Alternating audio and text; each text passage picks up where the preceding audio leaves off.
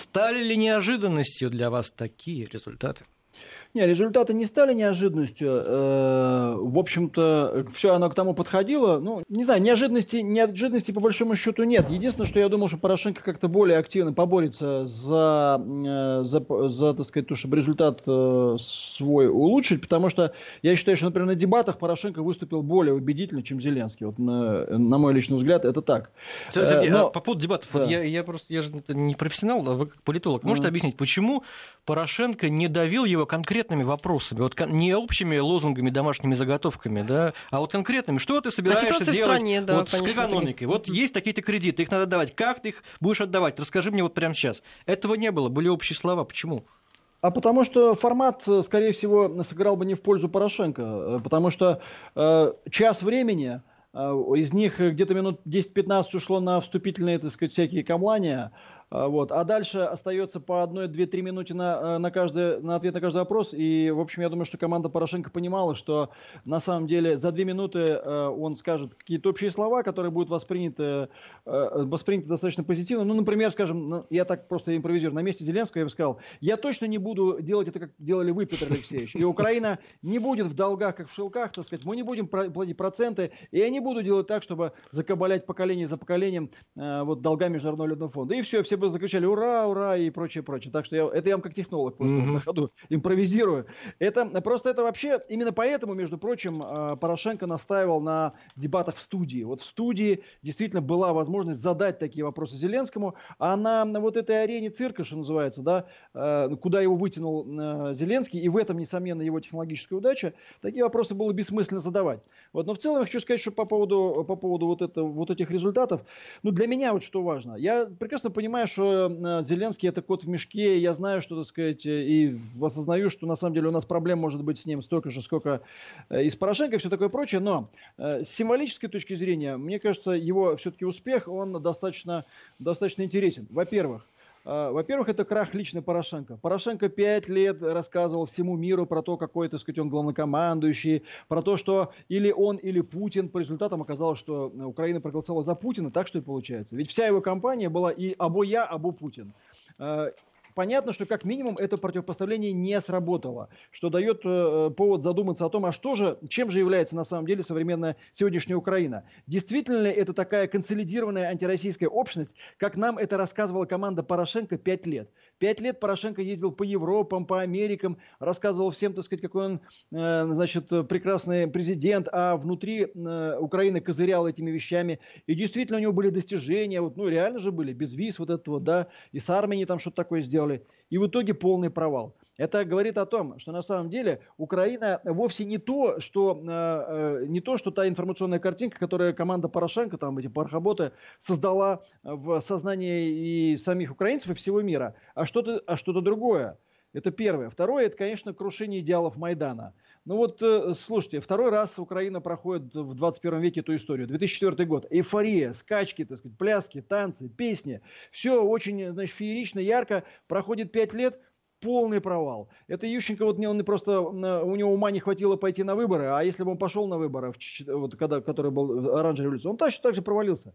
На мой личный взгляд, это говорит о, о несостоятельности украинского политического процесса. Он мифологизирован в значительной степени, он несостоятелен, он а, пустой изнутри. Если люди сначала, как бы вот э, сломя голову, с огромными глазами, очертя голову, выходят на эти Майданы, орут, что это революция достоинства, что это победа демократии, через пять лет они выкидывают всех героев этого Майдана и говорят, что нет, вообще вообще мы тебя в гробу видали, мы тебя не любим и все такое прочее. Э, между прочим, несостоятельность этого процесса подтверждается и фигурой Зеленского. Потому что Зеленский это пустота. Ну, реально пустота. Но он все равно, как ни крутите, он клоун из, ком- из комедийного шоу, из телевидения. Я понимаю, что сейчас многие начнут уже перестраиваться и говорить, нет, вы что, давайте присмотримся. Присматривайся, не присматривайся, он пустой. Пустой, как барабан. Может быть, он чем-то наполнится, да, но то, что украинцы в итоге выбрали именно его, после вот всего того, что произошло, это совершенно очевидный признак деградации политического процесса на Украине. Ну и плюс ко всему тоже, знаете, такие гримасы демократии. Вот э, э, любим мы поговорить про то, что вот демократия, конечно, не очень хорошо, но это самое лучшее, что придумали. Ну вот люди выбрали абсолютно виртуального персонажа. Что с ним будет? Может быть, через пять лет его выгонят просто в зашей, потому что ничего сделать не сможет. Но вот народ ведь никогда не ошибается, ставим кавычки здесь, да?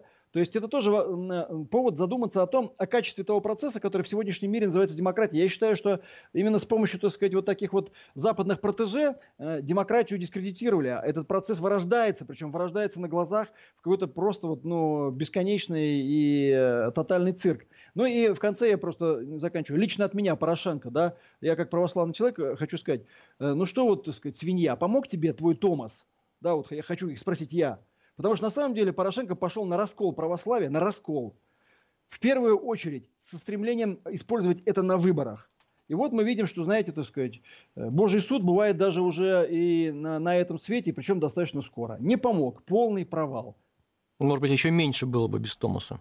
Нет? Может быть, может быть, было бы и меньше, но все равно полный провал. Он-то рассчитывал на победу, понимаете?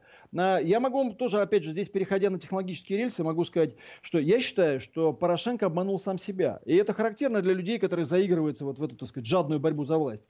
А, он придумал себе такой а, такого избирателя, с которым ему лично было удобно общаться. И вот под этого избирателя он затачивал всю свою кампанию, он затачивал все свои предвыборные лозунги. Да, это действовало, но это действовало на меньшинство. Он себя обманул, и команда его технологов его обманула. Они решили, что действительно вот это вот ядро э, сверхактивного э, прозападного, там, прогалицийского электората, для которого действительно важно вот это значит, э, своя церковь, э, армия мова вира, для которых действительно важно вот это вот однозначное стремление на Запад, что вот они и есть весь украинский народ. По факту оказалось, что это не так. Они обманули сами себя. Они работали с теми, с кем им было приятно и интересно работать. Но оказалось, что они неправильно оценили ситуацию, и украинский избиратель в своей массе совсем не то, что они себе представляли. Это, в общем, такая достаточно типичная история самообмана. Ну и по делам Сергей Михеев у нас на прямой связи. Сергей, все-таки такой ошеломляющий результат. 74% этого не было никогда в истории. Это чья заслуга больше? А, Зеленского или Порошенко? Я думаю, что, конечно, Порошенко. Э, еще раз э, скажу, это разочарование это разочарование, глубочайшее разочарование вот после той вот, э, на мой взгляд, нездоровой эйфории, которая была в 2014 году. Это урок всем, в том числе и нам. На самом деле эйфория, э, некритичное восприятие действительности никогда ни к чему хорошему не приводит. Вот всегда надо думать головой, всегда надо э, думать о том, а что же будет последствием ваших поступков, а к чему это приведет. Я думаю, что вот это невероятный такой подъем, а он реально был все-таки, да, такой невероятная, так сказать, волна вот этого харизматической энергии, невероятная волна ожиданий на что-то, на какое-то сказочное лучшее будущее, которое второй раз уже в, в истории современной Украины повторилось сначала в 2004-2014 году, а потом Э, вот это, знаете, как детское разочарование, как ребенка, которого, которого как бы вот привели куда-то, пообещали ему не весь знает что, а потом оказалось, что, так сказать, да, э, конфетка-то пустая, дали, э, дают ему конфетку вот в красивой обертке, он разворачивает, а там, ну, в лучшем случае ничего, а в, лучшем случае, в худшем случае какая-то, так сказать, какая-то гадость. Вот это разочарование ребенка. Кстати, на мой личный взгляд, это характеристика украинского общества как такового. Нет никакой украинской политической нации. Нету. Ее нету. Нравится, не нравится, ее нету. Есть э, достаточно ну, такой заблудившаяся в исторических мифах и потерявшая самоидентификацию довольно большая часть э, народа, ну, вот такого из общего прошлого проекта. И вот эти выборы, вот, вот все, эти, все эти истории это доказывают. Они готовы верить в иллюзию. Они готовы, так сказать, отдаваться этой иллюзии, а потом также вот горько плакать разочаровываться и э, жестко мстить тем, кто эту иллюзию разрушил. Это месть Порошенко за то, что он не оправдал ту иллюзию, ту сказку, которую они сами построили э, вот на этих сценах Майдана 2014 года. С Зеленским они также сами... будет? С Зеленским может быть с большой вероятностью точно так же. С большой а может быть по-другому все-таки? Есть такой сценарий? Вы знаете, я лично Зеленского не знаю, и тут сценарий я не пишу, как бы, да, э, поэтому, в принципе, все многое зависит от личных качеств человека и от того, э, как он, как он выстроит. Но в этом и смысл. Если он сможет качественно изменить вот эту иллюзорную повестку дня, что будет ему крайне сложно, и в том числе для себя самого, потому что, мне кажется, его победа для него большая неожиданность, он не знает вообще, что дальше делать с этим, я в этом уверен абсолютно. Он может теоретически изменить, но шансы на то, что через пять лет самого же Зеленского выгонят вот так же пинком под зад и скажут, что э, так сказать, мы думали, что ты э, перестанешь быть клоуном, а ты мы остался. А они достаточно большие. Потому что вот что сейчас будет делать э, Зеленский? Ну, он, он, перед ним очень сложная задача. Реальных рычагов что-то изменить у него очень немного. Он сейчас начнет, значит, все валить на Порошенко. Э, сейчас начнется борьба за то, чтобы э, в парламенте провести вот эту свою новую партию, у которой тоже нет избирателя. Вот, но при этом одновременно будет вынужден повторять все те же мантры про злую Россию и прочее. То есть, ну, он может опять пойти вот по тому же замкнутому кругу, по, по этой же цирковой арене, скакать, скакать на этой лошади. То есть, э, а в конце концов получить вот точно так же разочарование. Украинский народ очень любит сказки. Вообще, это вот серьезно, вот кроме шуток, читайте Гоголя. Он очень э, давно и очень хорошо по этому поводу много чего написал. Какие первые шаги, как вы думаете, Сергей, будет? Ну, первые, первые шаги не, неизбежно ему придется как- как-то выполнять свои обещания. То есть сначала, так сказать, да, команда. Команды, кстати, у нее нету. То, что он представлял на телеканале 1 плюс 1 накануне, это не команда, это какой-то тоже, ну, как это клоунада, на мой личный взгляд. Ну, не знаю, кто знает, да посмотрим. То есть ему нужна команда, это первое. Второе, ему нужно сколачивать эту партию «Слуга народа», которая пойдет на выборы в парламент, потому что борьба за парламент для него является э, э первейшей технологической задачей. Если он проиграет парламент, если в парламенте э, у него не будет большинства, а большинство будет еще у кого-то, э, то, э, в общем, его... Одна, одна секунда пауза буквально. Сергей Михеев, независимый политолог, автор и ведущий программы «Железная логика», он на прямой связи. А, Сергей, Россия и Украина теперь, вот с появлением Зеленского, появилась ли какая-то призрачная надежда на то, что диалог возможен? Ну, не знаю, я считаю, что пока нет пока не появилось. Ну, диалог теоретически возможен, но Зеленский в ближайшее время будет крайне жестко поставлен в рамки вот этого э, антироссийского контекста, который все пять лет нагнетался, да, в том числе Порошенко и его командой. Это первое. Второе, существует действительно группа этих радикалов, которые за эти пять лет распустили до невозможности, и, в общем, они творят, что хотят, и я думаю, что они и для Зеленского э, будут, будут проблемой. Вообще, в принципе, сейчас мы видим, я нач, начал с того, что это ну, как бы продолжение деградации украинской государственности, я думаю, что просто неизбежно сама по себе вертикаль власти ослабнет. Вот Порошенко, хотите не хотите, но он пытался сколотить некую вертикаль власти. Я, так сказать, совершенно к нему отношусь крайне негативно, но по факту он пытался сколотить э, более жесткую вертикаль власти, усилить ее э, разными всякими силовыми органами. Ну и чем это закончилось, мы тоже понимаем на Донбассе. Да, но вот, э, вот у Зеленского, Зеленского такой возможности, скорее всего, не будет, и государственность будет слабнуть, и поэтому вряд ли у него будут серьезные возможности маневрировать в ближайшее время вот в, этой, вот в этом коридоре. Кроме всего прочего, еще раз говорю, вот ближайшие полгода будут для него проходить под знаком борьбы за парламент. Ему вообще будет не до России, по большому счету. Э, может быть, какие-то ритуальные движения он сделает для того, чтобы завоевать э, голоса на, на востоке Украины. Э, но будет ли это что-то такое вот действительно серьезно реальное, сомневаюсь. Кстати, что касается востока Украины. Еще раз мы на этих выборах и в первом туре, и во втором, видимо, тоже увидим, да, реальный раскол Украины. Это не одна страна. Это страна, которая э, по основным базовым, так сказать, мировоззренческим критериям поделена на две части. Поэтому федерализация, которая, между прочим, Минские соглашения говорят, она э, Украине очень серьезно прописана. Вот если он на это пойдет, то может быть... Вы говорите, разделена Украина по-прежнему. А почему же тогда все без исключения региона Украины проголосовали за Зеленского?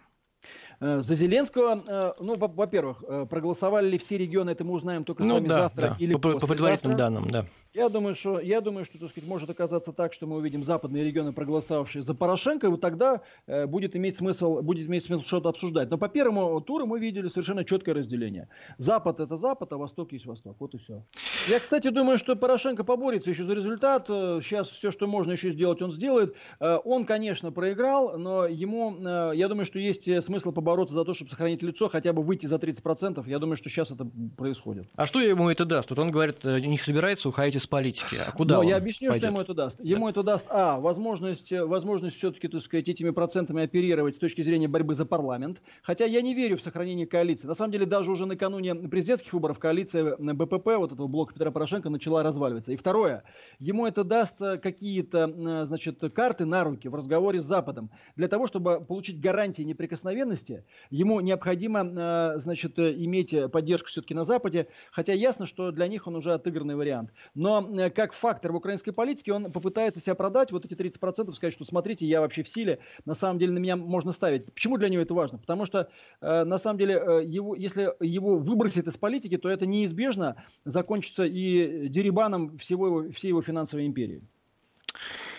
Что касается вот его первых шагов, как вы думаете, будут ли там борьба с коррупцией, та самая вот обещанная отмена неприкосновенности и так далее? А, я думаю, что он может на это пойти, потому что ему, вот, его это лично не сильно касается. Он, он не отягощен вот огромным количеством связей, да, Зеленский. Э, в, в этом смысле его единственный плюс – это новизна, э, и он может пойти на значит, выполнение тех обещаний, которые для вот этого системного, системного политического класса э, кажутся ужасными. Он может принять запросто и закон об импичменте, вернее, как может принять. Сейчас не может, вот, но после парламентских выборов может его начать значит, проталкивать. И по поводу, по поводу вот этих вот неприкосновенных неприкосновенности тоже. Но я еще раз э, хочу подчеркнуть, на самом деле, э, пока э, он не контролирует парламент, все его эти значит, намерения, они, это пустота. Он будет вот эти полгода просто сотрясать воздух, потому что ему только, только контроль над парламентом да, даст возможность ему действительно предпринимать какие-то реальные шаги. А пока в ближайшие полгода тоже он может делать любые заявления и валить все на Порошенко, что он и будет делать. На Порошенко и его команду. По Конституции Украины, значит, правительство формирует э, парламентское большинство. Если, значит, партия Порошенко в парламенте пролетает, так сказать, э, мимо кассы, что называется, да, то э, никакой Зеленский, никакого поста премьер-министра или что-то в этом роде Порошенко предложить не может. А на меньшее Порошенко не согласится. Вот и все. Сергей, вот вы говорите, что борьба за парламент, а что не, не конвертируется вот, это вот этот процент, который вот дали за Зеленского, в его пар, в процент, который дадут за его партию? Это разная история? То есть могут, не, могут не поддержать слугу народа, при том, что Зеленского поддержали 75%? А, не напрямую. Конвертируется, но не напрямую. Сейчас э, Зеленскому необходимо будет развивать э, вот, в ближайшие полгода такой свой медийный, медийный успех. Э, вот, но надо понимать, что слуга народа это вот партия, которую лепили на коленке буквально под эти президентские выборы. И у нее нету устойчивого избирателя. У самого Зеленского нет устойчивого избирателя. Э, вот э, партии, которые, например, участвуют в политическом процессе там годами, которые прошли там 2, 3, 4 цикла избирательных, они могут говорить о том, что у них есть, например, там ядерный электорат. У Зеленского, партии Зеленского этого нету. Да, наверное, у него есть возможность э, вот на новизне, на волне вот на этой пройти в парламент, но многое будет зависеть от, от вот этого полугода. Может быть, даже вот эти камла, такие вот, знаете, это ритуальные, ритуальные примирительные, значит, тезисы в адрес Порошенко, это попытка найти какой-то консенсус, потому что э, не вступать в жесткое, в жесткое противостояние войну, например. Но я думаю, что на самом деле эта война э, со старым составом парламента неизбежна. Его будет или перекупать, или он сам перебежит. В значительной степени так оно и будет. Э, вот. Ну, а в остальном все равно придется ему мочить Порошенко, другого выбора нет. Зеленский не скрывает, что приходит на один срок. Это в какой-то степени развязывает ему руки для принятия непопулярных решений? В какой-то степени развязывает, но вы знаете, аппетит приходит во время еды. Вот, поэтому мало ли, что он там сейчас говорит, э, это ничего абсолютно не значит. Я думаю, что он таким образом страхует себя Э, от э, вот этого, от вот этого синдрома э, значит, борьбы за второй срок, потому что в этом случае действительно он сможет быть более свободным. То есть, грубо говоря, если он проваливается за эти пять лет, то в конце пяти лет он говорит, я сделал, считаю, что для страны немало, я, так сказать, там еще там накачал демократии, и я ухожу, как я обещал. А если все будет более-менее неплохо, и если вдруг по чечаянию ему что-то удастся, я думаю, что он запросто может забыть об этом обещании и сказать, ну народ просит, так сказать, куда деваться. А досрочные парламентские выборы возможны? О чем сейчас слухи ходят? Я не уверен, что, э, что это выгодно Зеленскому, но, насколько я понимаю, вот он полномочий распустить Верховную Раду сейчас прямо он не имеет. Опять же, э, э, так сказать, учитывайте то, что еще один месяц у власти будет Порошенко, президентом страны, до лета будет Порошенко. И Зеленский может говорить все, что угодно, но у него нет никаких возможностей предпринимать, предпринимать реальные шаги. Но в принципе, в принципе, да, тут есть такая дилемма перед ним и его командой, это надо просто более подробно изучать электоральное поле. Вот сейчас прям заскочить в Верховную Раду на волне успеха президентства. Или, э, значит, потянуть эти полгода. Может быть, даже сейчас заскочить в Верховную Раду ему было бы выгоднее, потому что неизвестно, что за эти полгода случится. Угу. Тимошенко можно списать со счетов, или мы ее увидим еще где-то? Вот Тимошенко это будет э, э, тот человек, который, видимо, сейчас будет пытаться выстраивать альянсы с Зеленским. Ну и их связь с Коломойским, и, того, и, и, и, и, это, и Тимошенко, и Зеленского, она э, однозначно это есть, и тут отрицать это бессмысленно. Вот. Я думаю, что вот здесь как раз и будет выстраиваться коалиция. И на самом деле я думаю, что э, Тимошенко как раз э, себя видит в, в роли премьер-министра. Mm, а это реально?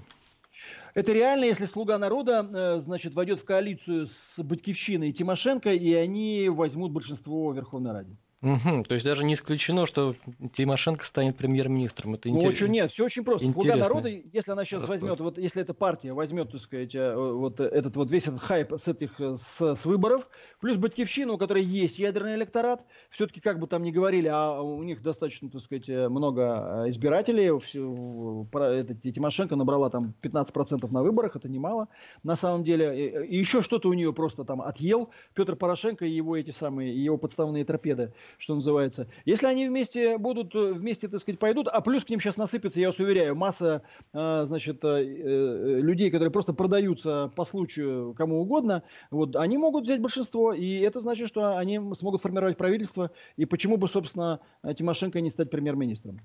Вот последнее заявление Зеленский анонсировал смену командования Генштаба Украины. Сергей, это как вы Но думаете? Для о них чем? Это, Я имею в виду в контексте Донбасса здесь. Ни, ни о чем мы не можем сказать. Ну, смотри, касается или усиление. Вот да, это все давление. командование, оно топило за Порошенко. А ведь э, вот эта вся его кампания в значительной степени, посмотрите, была построена на том, что вот Порошенко такой, так сказать, э, значит, главнокомандующий, он там где-то чем- чем-то главнокомандует, вся армия за ним. Он даже на дебаты пришел вот с группой поддержки, там сзади стояли эти атошники, значит, в камуфляже, и давили на Зеленского. Кстати, я думаю, что именно поэтому Порошенко перебрался на сцену к Зеленскому, потому что, ну, во-первых, опять же, чисто технологически, он выглядит, ну, как бы, рядом с Зеленским он выглядит выглядит внушительнее. Ну и сзади он еще привел вот этих вот десантников, десантуру эту, которая, значит, там, значит, агрессивными взглядами давила на всю эту артистическую тусовку. Но не помогло. Вот, выглядело это, в принципе, неплохо, но не помогло в данном случае. А, ну так вот, что касается всей армейской составляющей, СБУ и армия э, топили э, за Порошенко. Точнее, не армия, а ее э, командование. Это первое. И второе, это, это реально партия войны. Можно как угодно относиться, так сказать, да, к России, там, к Путину и все такое прочее, но реально на Украине существует, вот за эти пять лет сложилась реальная партия войны, которая представляла из себя Порошенко и его команду, которая представляла из себя группу бизнеса крупные, которые работали на вот, э, значит, на бел, в белую, в черную, в серую, на вот этой территории, как бы, и на том, чтобы связано с войной. И это, э, на самом деле, и вот такая, так сказать, э, верхушка, верхушка командования армии и СБУ, которые тоже на этой войне заняли совершенно особое положение.